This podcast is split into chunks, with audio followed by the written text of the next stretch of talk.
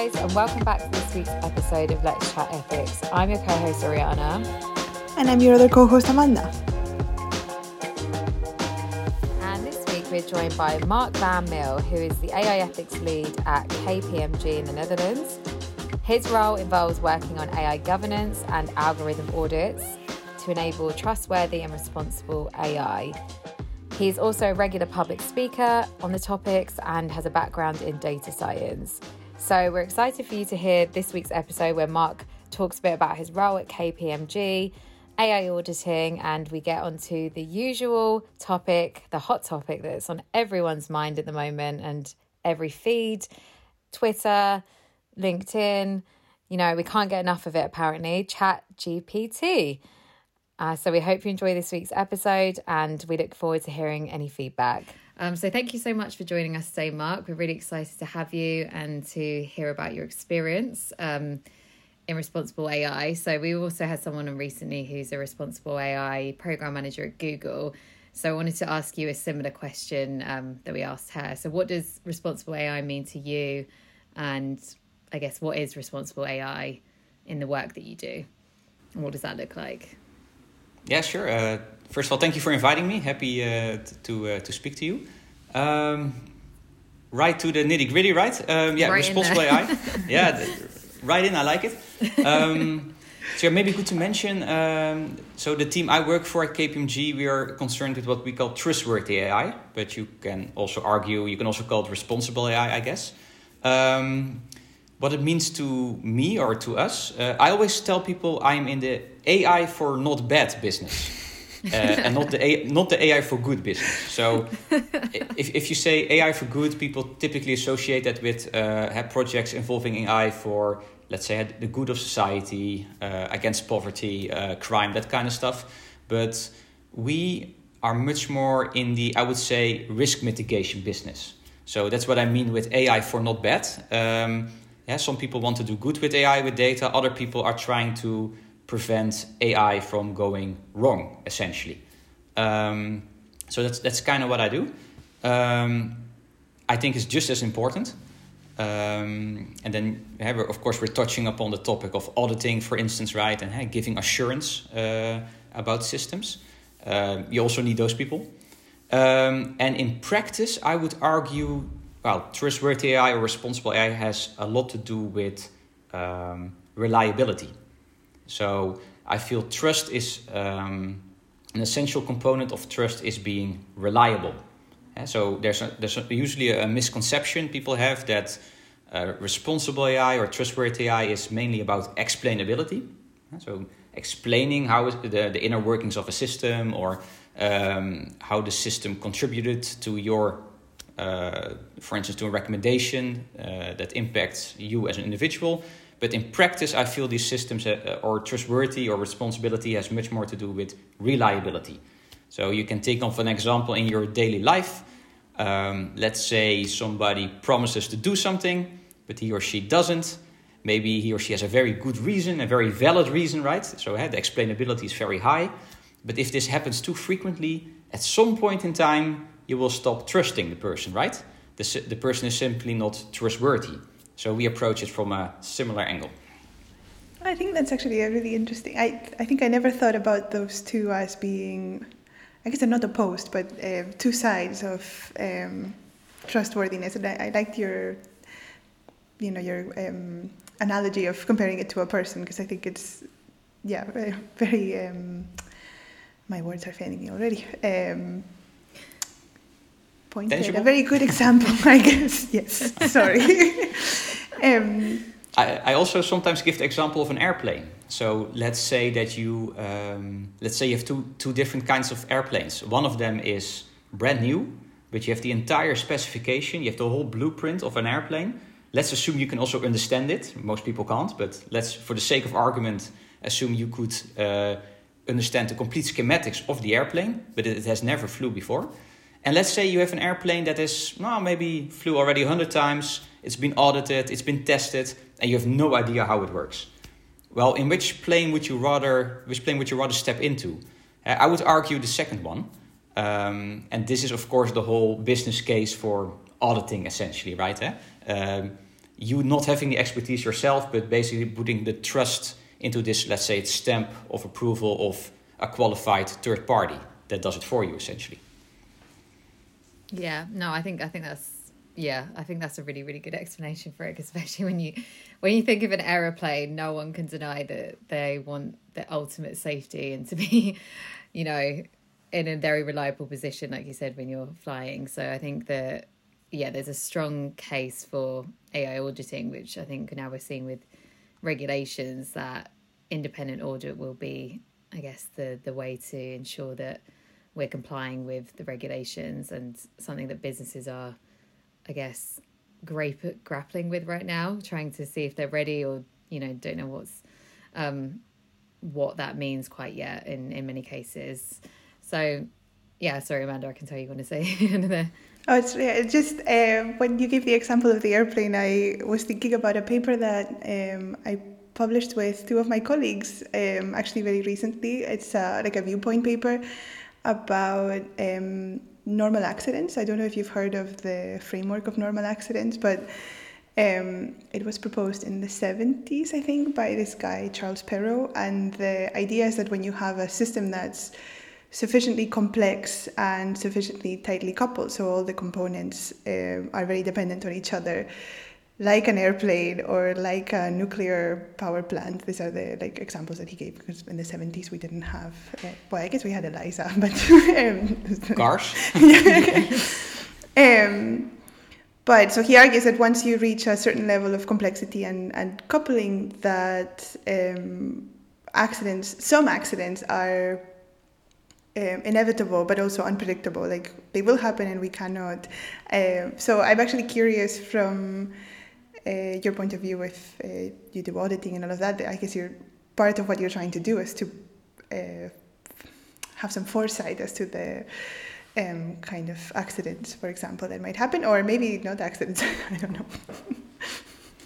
Uh, so you're basically saying if the, the complexity or let's or the entropy is uh, increases, it, it becomes more and more difficult to let's say a priori think of all the use case and scenarios that could happen. Is that is that kind of what you're? Yeah, that's kind of where it's going, right? That um, yeah, once you get to a certain level of complexity, yeah, it's impossible to really think of all the test cases and all the scenarios.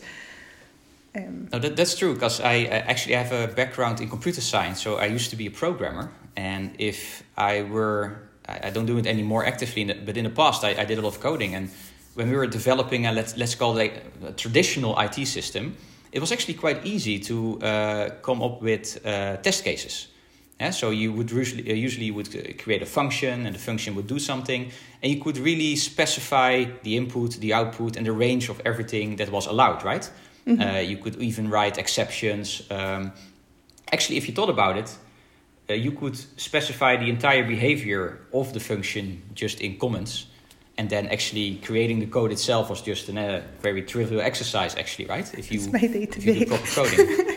yeah. yeah, yeah. So that's that is really uh, that's typical software engineering. But indeed, eh, so if you use a non-deterministic system, eh, or some kind of self-learning, unsupervised machine learning system, it becomes very difficult, if not near impossible, to a priori think of all the scenarios.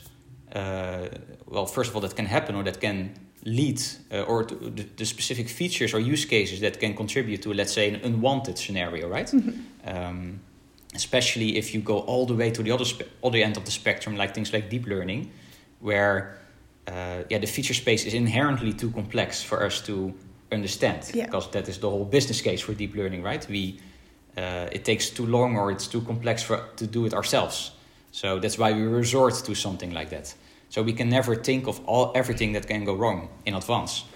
Um, maybe to answer your question i just explained the problem. Um, um, it's true. So if if, if we encounter a very complex machine learning system and i would say in, in reality or in practice there are not that many around at organizations, but let's say we encounter one as an auditor um, or third party, let's say peer review, peer reviewer. You have different strategies, right? So you can um, you can look at the algorithm itself, the code. Uh, you can try to reperform it uh, or write test cases. But if that's not possible, you can also look, for instance, at okay, how did the algorithm came to be? So what I mean by that eh, are the the people who worked on it qualified? Um, is the output result in alignment with the business case, for instance? Um, are the chosen performance criteria uh, relevant? Do they make sense, right? Um, why did you use accuracy, for instance? Maybe area under the curve would make more sense. Uh, also, all these, these general IT controls, eh? like um, issues related with uh, respect to, for instance, security or skills, skills and capabilities. All these questions, um, uh, you can also look at that. So you're looking not only at the individual algorithm or machine learning system, but at the whole development process. And that also gives you a little bit of a feeling of, uh, first of all, how it came to be and if it actually does what it does, the system, right? Um, for instance, if you do yeah, a lot of auditing in, in financial auditing, I mean, I'm not, I'm not saying it's a black box, a financial statement, but to some degree it is, right? A lot of these firms, they use samples, for instance. Yeah? So they, they don't look at all the results or all the processes, that would have been too much. Uh, but instead, they, yeah, they look at, they, they take a sample of, for instance, financial transactions that have taken place during the year. And based on that, they give some reasonable assurance about the performance of the process. Or also, you can uh, do the same, you can apply the same methodology to a system, an AI system essentially. Thank you. Do you think um, like trying to do more explainability. I don't know. I'm also thinking about uh, before we started recording, we were talking about the I mentioned rather than really properly discussing the GPT-4 paper, and for example, how they really don't explain anything about how the system actually is working and all of these things. Um, and at the same time, the pitch is to pitch it as a as a tool, for example, and you know, providing an API and all of those things so that other people can um, use GPT-4. Um, and uh, my brain, one second. yes, so uh, when you have a yeah such a system that you don't really know how it's working and yet it's being plugged into other systems and you have no necessarily no really good way of testing it especially something like gpt-4 that i mean the inputs you can have are, you know, the space is kind of infinite. Um, I don't know, I guess, do you have any thoughts or comments on that? Yeah, I have to admit, my, my feed has been dominated by uh, yes, Chat uh, GPT 4 yeah. posts. And he's making waves lately. I, I was going to say, I think everyone's, every conversation I have in work, outside work, people who don't work in tech, everyone is talking about it. It's, it seems to be, yeah, the, the talk of the town. Yeah, my, my feed only consisted of posts about this, so that was also a reason for me to uh, to not read them yet. But um, I, I, did manage to get uh, a glimpse of it. So apparently you can now also upload things, right? I saw a guy, I think, uploading uh, uh even a, a, a, handwritten description of something. And basically the system transformed it into a whole website, I think with an animation and apparently valid JavaScript code and that kind of stuff, uh, which I thought was quite interesting. Um, yeah, so I, I, I haven't tested the new functionalities yet, but it looks quite impressive. But with respect to uh, ChatGPT 3 also, I think the chatbots aren't really new, right? So chatbots have been around since forever. Um, well, not forever, but they're, they're not... I think since the 70s. yeah. yeah, exactly. they're, they're not that new. So um, it's just, I think the, the first time where uh, essentially a chatbot, that's what it is, just performs really, really well. Mm-hmm. Because in the past, you would get quite frustrated, right? With every, every website has a chatbot that doesn't work or it gives you the wrong answer. So, this is also why I think there are some companies who are now like, oh, we also need a large uh, language model of our own, right? And I'm like, no, no, no, you don't, you don't understand. You don't need this. Um, ChatGPT has only set a new bar with respect to uh, certain, uh, let's say, expectations, output expectations from consumers, right? So it, it, it only means that you cannot get away anymore with a bad chatbot, for instance, right? Same with Netflix. Netflix set a new standard with respect to uh, hyper personalization, right? Recommendation for you as a consumer. Doesn't mean you need to invent your own streaming service, right? You can use existing technologies. That's all fine. Um, so yeah, the, the technology is not essentially new, but ChatGPT is the first technology that is really, really good at emulating, I, I always argue, a certain role. So in, in essence, it's just predicting the next word, in, a, in a sentence, right? In a sequence. Um, where traditional chatbots were able to do this maybe, eh, if you had a sentence like, I walk my blank outside, it would fill in dog or something right, like that, right? Very obvious. But ChatGPT is the first technology that is able to do this um, not only one word, but like thousands of words, right? It, uh, words, right? It can write an entire essay. So if you give it, for instance, the, the, the prompt to write something in the style of Shakespeare, it's actually much better in assuming the role of Shakespeare, if you know what I mean, right? So the quality with respect to it being Shakespearean is um, that's that's really impressive. But your your uh, your question was like, does it add some risks if you introduce such a component, right, in in your decision making process? Or yeah, this that's kind of funny. I I I think here here you see the need for ethics because. Uh, we were also briefly talking about the AI Act uh, uh before uh, before uh, we started recording. Um, so the people who drafted the AI Act, at least as far as I'm aware, nowhere is a mention of generative AI or these large language models, right? So ChatGPT really added this whole new dimension and with it this whole new risk dimension to uh, the AI landscape that I would argue current regulations and also apparently future regulations are not yet uh, ready for. So here again you see the importance of ethics, right? So um, the the societal discussion that then always leads to rules and regulations down the road. Yeah, I think that's um, that's something I was actually having a conversation with with some colleagues today, and we yeah we were just discussing about um, you know can can there be any tools that will um, help to regulate um, something like Chat GP three, and will yeah will there be any way of ensuring its compliance with the regulation, and is is the regulation actually ready? But I think I was reading something small on today about how yeah the EU is now looking to obviously put that go back to the EU AI Act and include you know generative AI is potentially a high risk component. So I'm Can, I'm just sorry. Oh, what we get? No, I'm no, really no, no, bad no. for interrupting. I just um, no, you go. I think at some point you sent me an article and I started ranting that you know generative models are not new, like not even slightly new, um, mm. and all I kept thinking was like, how could they get a group of experts to put together regulation, and none of them knew anything about generative models. like, yeah. we already had generative models in like 2014. uh, that's mm-hmm. like 10 years ago. And yeah, it felt like everyone. Well, I think this is why people always have a an issue with um, regulation and regulators in general. That there's always a step behind or many steps behind innovation. um, yeah. I think I know that's some of the arguments of why people feel that obviously, um, I guess public sector can't always keep up um, with what's happening. But I'm just yeah wondering in in your opinion what you think um, will be the next steps with regulation and how this could be audited or or how you think this will be approached um, or just in your opinion how do you think it should be approached really what do you think is the best solution for this and like you were saying including ethics? Yeah it's a good question. I wish i had all the answers. I'm, I'm kind of puzzling this uh, this question uh, by myself actually but uh, yeah you're right there's this meme right that innovation or sorry regulation kills innovation right?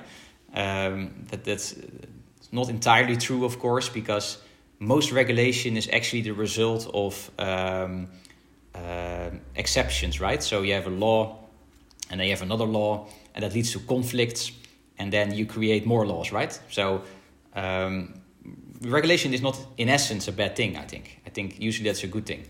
Um, so yeah, now now the question becomes, eh, so indeed, so we have this new technology, and I think indeed the AI Act is not ready. Uh, existing and current and also future regulation is not ready for this. At least didn't foresee them. It's kind of interesting.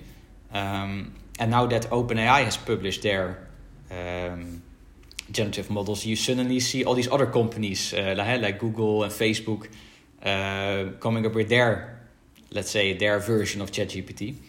which they also were developing apparently for all these years. But yeah, I mean, I guess really Google so- had that LaMDA one uh, last year, the year Mm. before. Um, the, the famously the guy that said that, oh yeah, it's totally sentient. Look, it says it doesn't want to die. Yeah. Okay. Oh, are you referring to the to that one engineer that argued that uh, it was sentient? Yeah, Or- because it said that it was afraid of dying. But even from a language perspective, Oh, yeah. right? If you ask someone, what are you afraid of? I'd say most people are afraid of dying. So it's like modeling language means you're probably going to say, yes, I'm afraid of dying. Yeah, the, the problem I have with that is that, uh, or they argue it passes the Turing test or something like that. The, the problem I have with that is uh, that the whole sentient discussion is that I can train uh, a language model for it to convince you with maybe like a 99% success rate that it is sentient. But I can also train a model with a 99% success rate to convince you that it's not sentient, right? so in, in, in essence, it doesn't really mean anything because um, it it just really depends on how I want the system to behave in relation to you, right? In relationship to you. But we can never fully know whether or not it's sentient or not uh, because we can simply program it to be as convincing as much as that it is sentient. So it doesn't it doesn't really mean anything. Those statements. Yeah, there's also other. And I think we also, yeah, we have to be a bit, bit careful with anthropomorphizing these systems, right? Uh, you also see that in ChatGPT, they have, they have this like this typing animation, right? Which Yes. is not necessary because the output's already there. It's just to make you more convinced that you're interacting with someone or something, yes, you know? yeah. Um, I recently also read an interesting article about somebody, she was arguing to not allow these uh, models to use smileys, for instance, or emoticons Ah. because she argued, yeah, this emulates even more, um, let's say, human. Yeah, behavior. so this is something that I'm really, really um, interested in right now. So I've like I submitted a paper, and now I'm writing another paper about anthropomorphism and, and NLP systems. Um, and yeah, there are so many things that I think the either they emerge naturally from uh, mimicking language. So even do you remember the Google Assistant when it uh, they showed that video of it like making a phone call to this hairdresser, and it used like disfluencies in its speech, like eh, um, um, these sorts of things that humans do, but there's no need for Google Assistant to, to do this. It already knows the, the sentence. It's not really thinking or trying to fill in space. Um, even trying to make them be a little bit funny or laugh at jokes and even referring to themselves as I, all of these things are adding a lot of anthropomorphism to them. And these are systems that are inherently anthropomorphic because they're interactive and they use language. And we're going out of our ways to make them even more um, human like to the point. I mean, yeah, Mm. I could talk about this for days and days. It's really No, It's- no, you're well, right, eh? Yeah. We've done everything to make these systems more human-like for the past years. Uh, ChatGPT is also a nice example because it displays some um, uh, functionality of uh, what we called uh, what we call ego involvement, right? So, for Mm. instance, when you and I communicate with each other, we often tend to share some personal things, eh? some or some some character traits, for instance, just to tell you a little bit about who I am. You tell a little bit about who you are, you know, and then we can Mhm. relate to each other. Blah blah blah. Uh, this very human-like behavior even if you don't need to. If you don't do this, then you get a little bit suspicious about this person, right? What is he hiding? Or yes. he never shares anything about his life, you Mm. know, kind of weird. And ChatGPT also does that. Because sometimes he says, oh, um, or sometimes he doesn't want to give you an answer, you know, straight away, or he's a little bit politically correct also, this version. So he's like, I am a model trained on blah, blah, blah. I'm not designed for, or I'm not allowed to do this, whatever. So he's already sharing a little bit about himself, you know? Yeah, Yeah. Um, and It's very interesting. And I think maybe because it's not fully human, I, I was thinking about this recently. So maybe we, in our communication, daily communication, the more we get used to interacting with these kind of chatbots, maybe we as humans also become less, um, how do you say, or more adapted to communicating with these kind of systems. Maybe we also become a little bit more robot-like in our communication towards other humans. I'm not sure about this. This is just an idea, but could, I could happen. Yeah, I know. I, I've, I've been thinking about that often as well because I think about um, younger generations, obviously, that are growing up with this. So obviously, we are different. Obviously, our generation's getting this when we're slightly older. But if you're a child growing up with this and you're having this in school and this is how you're interacting. And i guess because the world is more remote now um, than it was before. And there's less of a need even to you know be with people in person these days uh, through work um, school everything. Uh, yeah i just wonder the effects um, psychologically this will have on a younger generation that we probably haven't really studied or would really see the true effects of until you know another 20 years time when this younger generation are in their mid 20s or early 30s um, how is it going to affect how they interact yeah with humans? What will this mean to them? And how will how will this affect i guess society? I'm interested to see or scared slightly I wouldn't be I too already scared. you already see that with uh, this generation, right? Uh, this the, the current generation, the young people are already like digital natives, right? Yeah. Mm-hmm. And even they're asking questions like, "What what does this uh, icon mean?" You know, on my screen, and then we have to explain, yeah. That icon is actually that of a newspaper, or that used to be like a, a floppy disk, you know, uh, or a CD. Yeah. And they're like, "What is a CD?" You know, and then to us that's still very it's a normal uh, icon, you know, but to them this is already a, a strange object. Um, so yeah, that will only increase, of course, over time. And usually the the effects of those things are very difficult to to measure because uh, at some point in time, usually you have an experimental group and uh, a control group, eh, so to speak. So you can do like an A/B test. But there are a lot of things in our society in which it's very difficult to find people who have never done it or seen it. You know, um, especially in the future, I think it will be very difficult to find people who never engage with technology, for instance. So, what are the effects? It's very difficult to to measure, measure.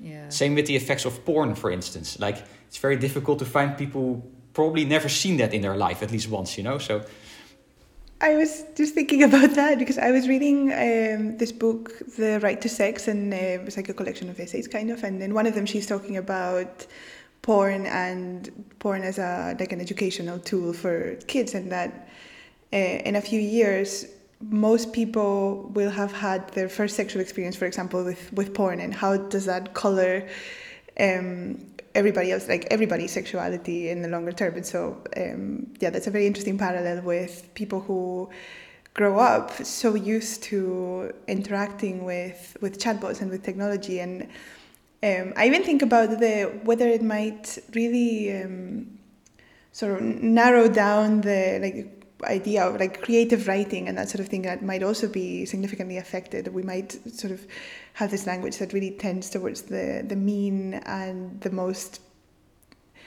efficient and average kind of language. I don't know.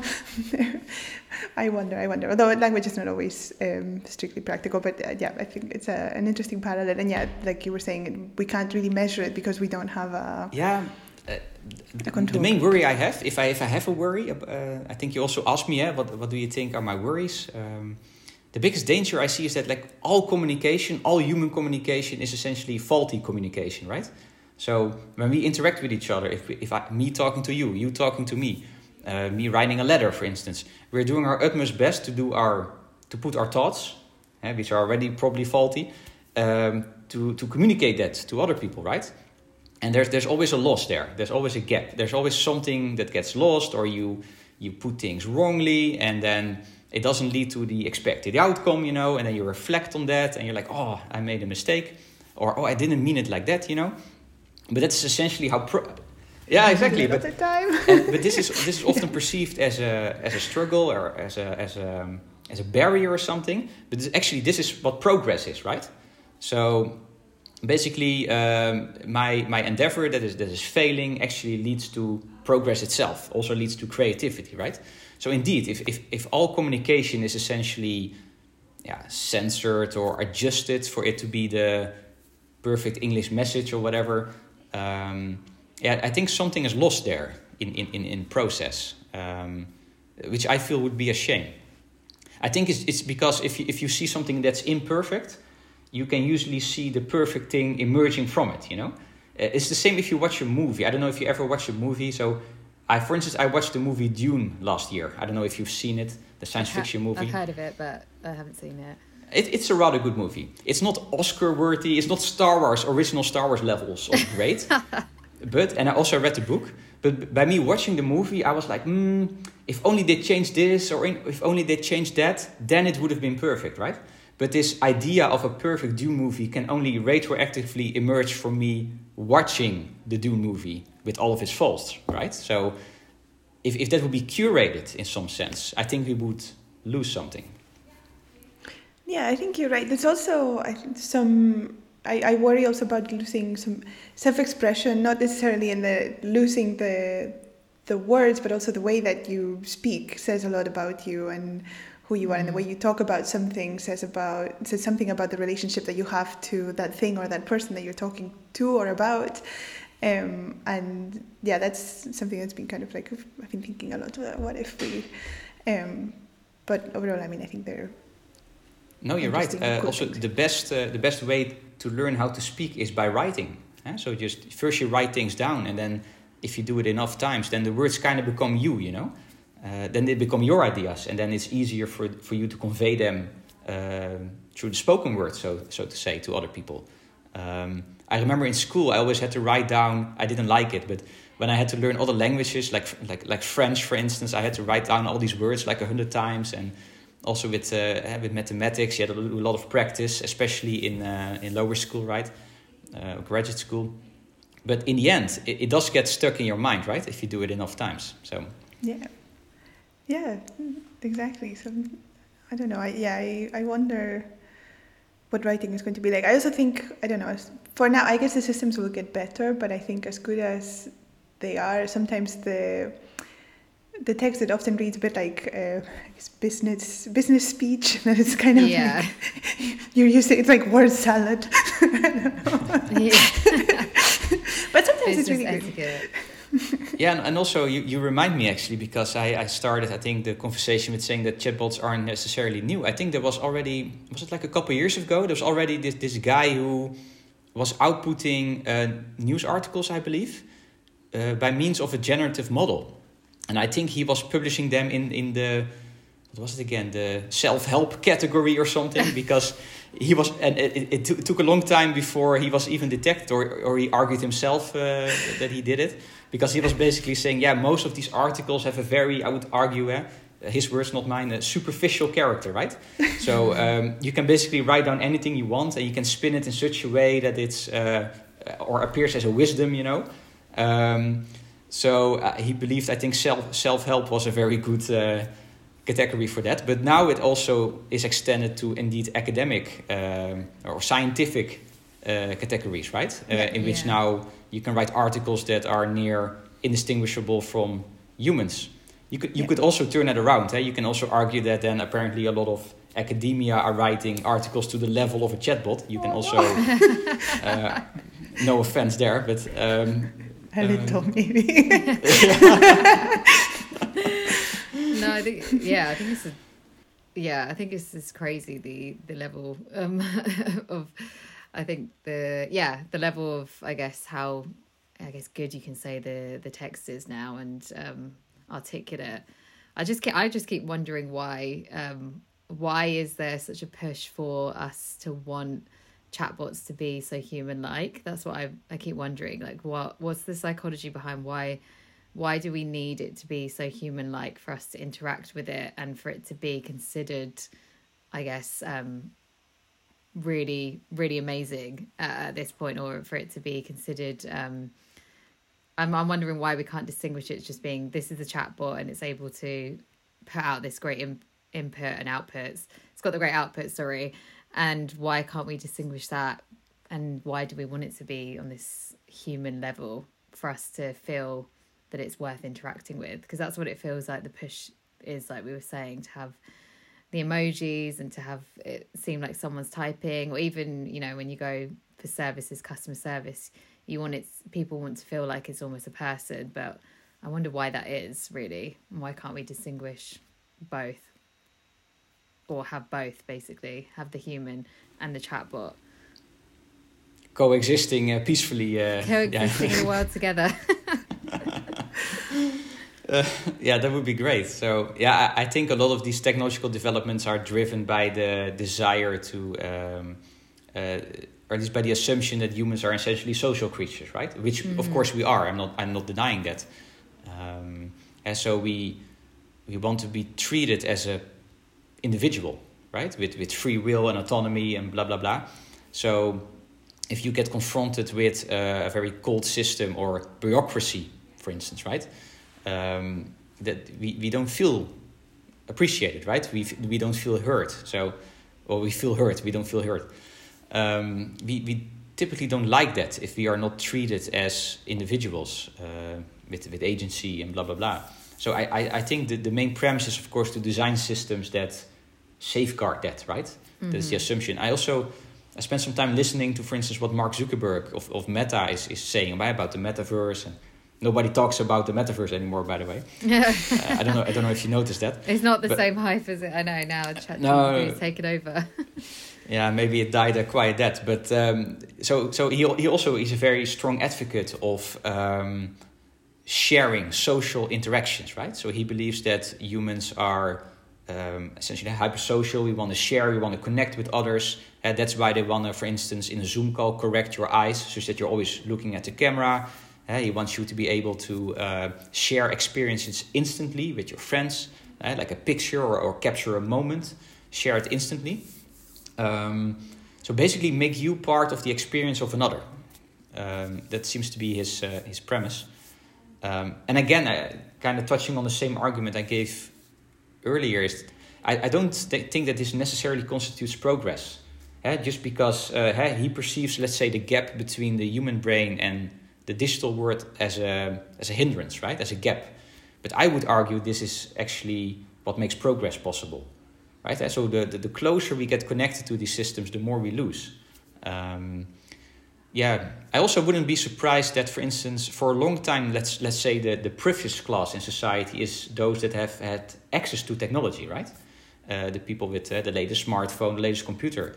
We would argue that's like the, the privileged, privileged class.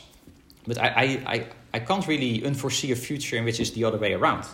Yeah, that the privileged class is actually outside of technology. So those who can afford it don't have to be connected the whole time or uh, give a personal data, for instance, right? I think um, we're going to a scenario like that.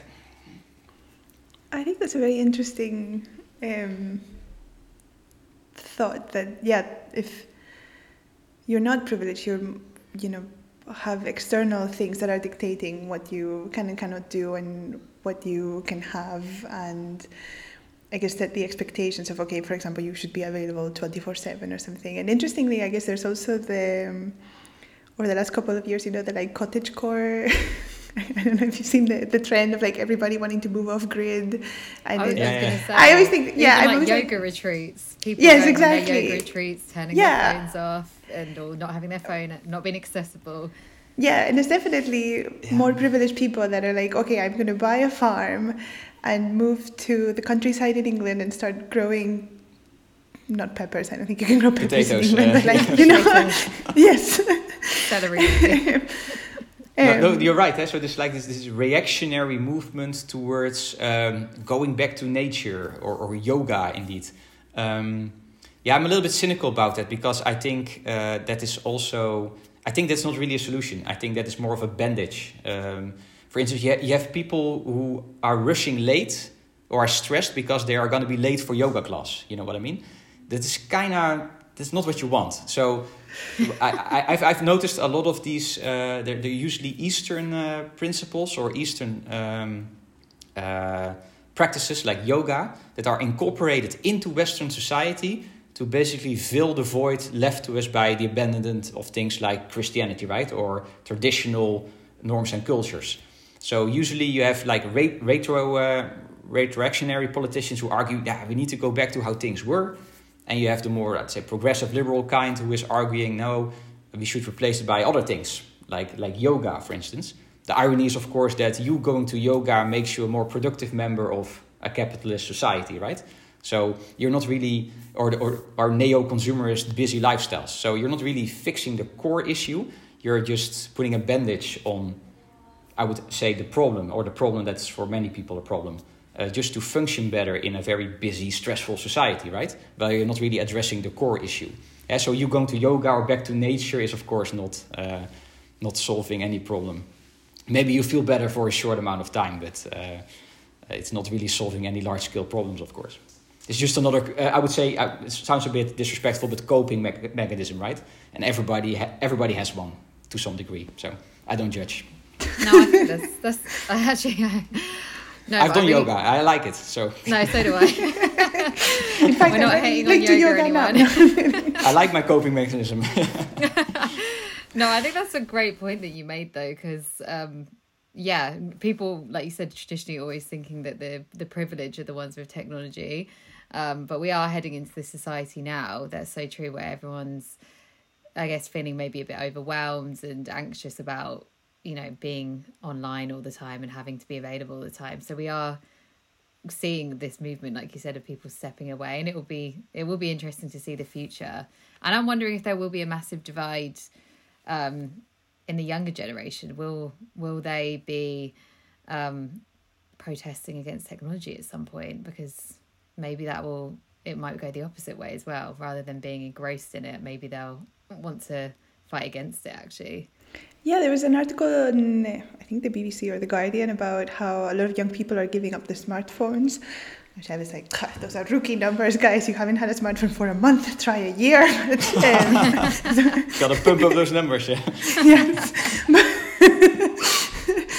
but um, yeah, it does seem like they're already at least some subcultures of uh, the younger generations who are realizing that, yeah, probably this is not super healthy. Even yeah, this need to always be. I mean, I'm still thinking about memes. I don't know. It's like the, the there's the really funny ones about like Americans are like, I'm going into kidney surgery. I'll, I'll be online in three oh, hours. oh And yeah the ones Europeans they're are like, having like, a heart attack and it's like i'll take the phone call anyway yes. and then Europeans are like, yeah, yeah. I'm I'm on holiday. I, I email me back in six months. Thank you.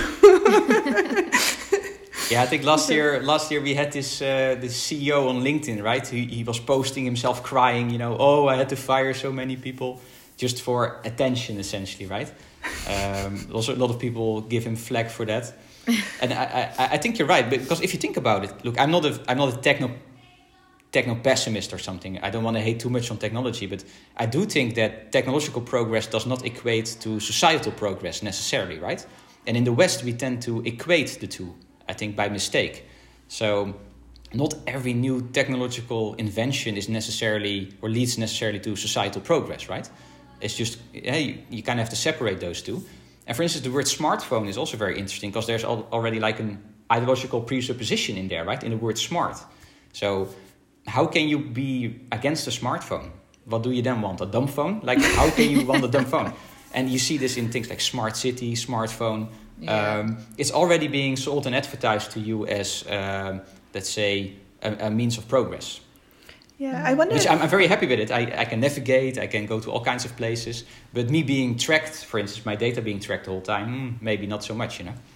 Yeah, but I wonder if the like tech evangelists, like the uh, big tech CEOs and all of that, they have maybe a very different idea of um, progress. Like for example, with the Mark Zuckerberg being after like hyperconnectivity and being hypersocial, you know, like really wanting to enable that, um, and that's really him sort of pushing his idea of the ideal society uh, onto us, or what he thinks uh, society wants or needs.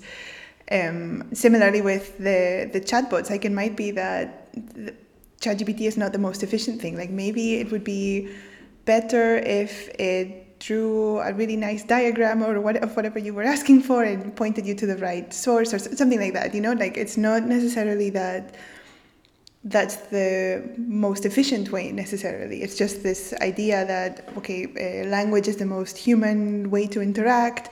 So let's make a chatbot. And I say as someone who works on conversational AI, so but, you know, like um, Yeah, I, know what you mean. Uh, so maybe for myself, I'm a techno optimist insofar that I believe that uh, uh, we humans are, are way better at uh, adapting to situations than preventing certain situations.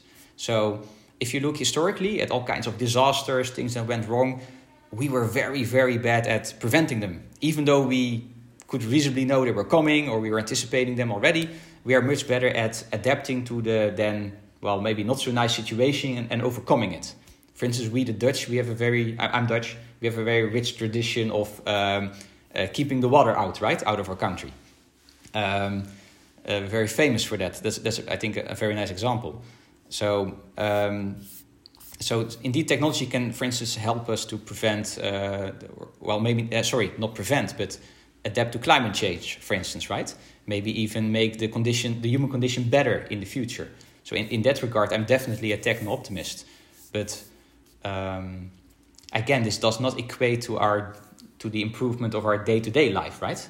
Um, so if you, for instance, if you look at academia, a lot of a lot of criticism on technology originally stems from these um, Marxist, neo-Marxist thinkers. Yeah, that shortly after World War II were disillusioned by the, I would say, allegiance between capitalism and technology, right? Because after the Second World War, a lot of these famous thinkers like uh, Marcuse and those kinds of people, they were like, okay, you know, um, now it's time for the communist revolution for real this time, right? Yeah. Uh, because it's, it's that's a Marxist maxim essentially that technology will make people free, right, by mm. automating mundane tasks. Oh, yeah, but, in, but instead, people started to work forty hours a week in an office, filling in spreadsheets just to create the new smartphone, you know. And and to those people, that is uh, what what they call illogical. Yeah? So sometimes technology changes what we deem logical in society and that's basically what they are challenging these kind of thinkers and yeah i would argue in various domains they do have a point yeah yeah i think i think so i think what you're saying about techno optimism yeah i agree i think there's actually so so many examples of technology where yeah like you were saying with climate change like at my company fujitsu we do a, work, a lot of work on reducing co2 emissions and um and uh, with digital twin for example um, and yeah, you can see the real positive impact that it's having. But like you said, if you measure it on the day to day, I think, you know, there's lots of examples of this not actually necessarily massively improving our quality of life. Um, and some could even argue that in many cases it's it could have even downgrading it. So yeah, I think um also I'm, I guess I'm conscious of time that we should probably wrap up even though I could we could continue talking about this for for hours. Um, so yeah, I'm not sure if you wanted to add anything on before we wrap up at the end, as we're coming to the end of our hour. Well, the the best conversations are left unfinished, I think, right? So uh, yes, perhaps we can do a, a follow up in the future. But um, for now, I would really like to thank you for for your time. It was a pleasure um, being a guest at your podcast. Oh, thank you. Thank you, thank you so much. Thanks for all the like really compelling. Um, I know that you're saying, Oriana. Oh my God, I could go on talking about this for for hours and hours. There's so many. yeah, maybe next time we'll do a trip to the Netherlands and meet you in person.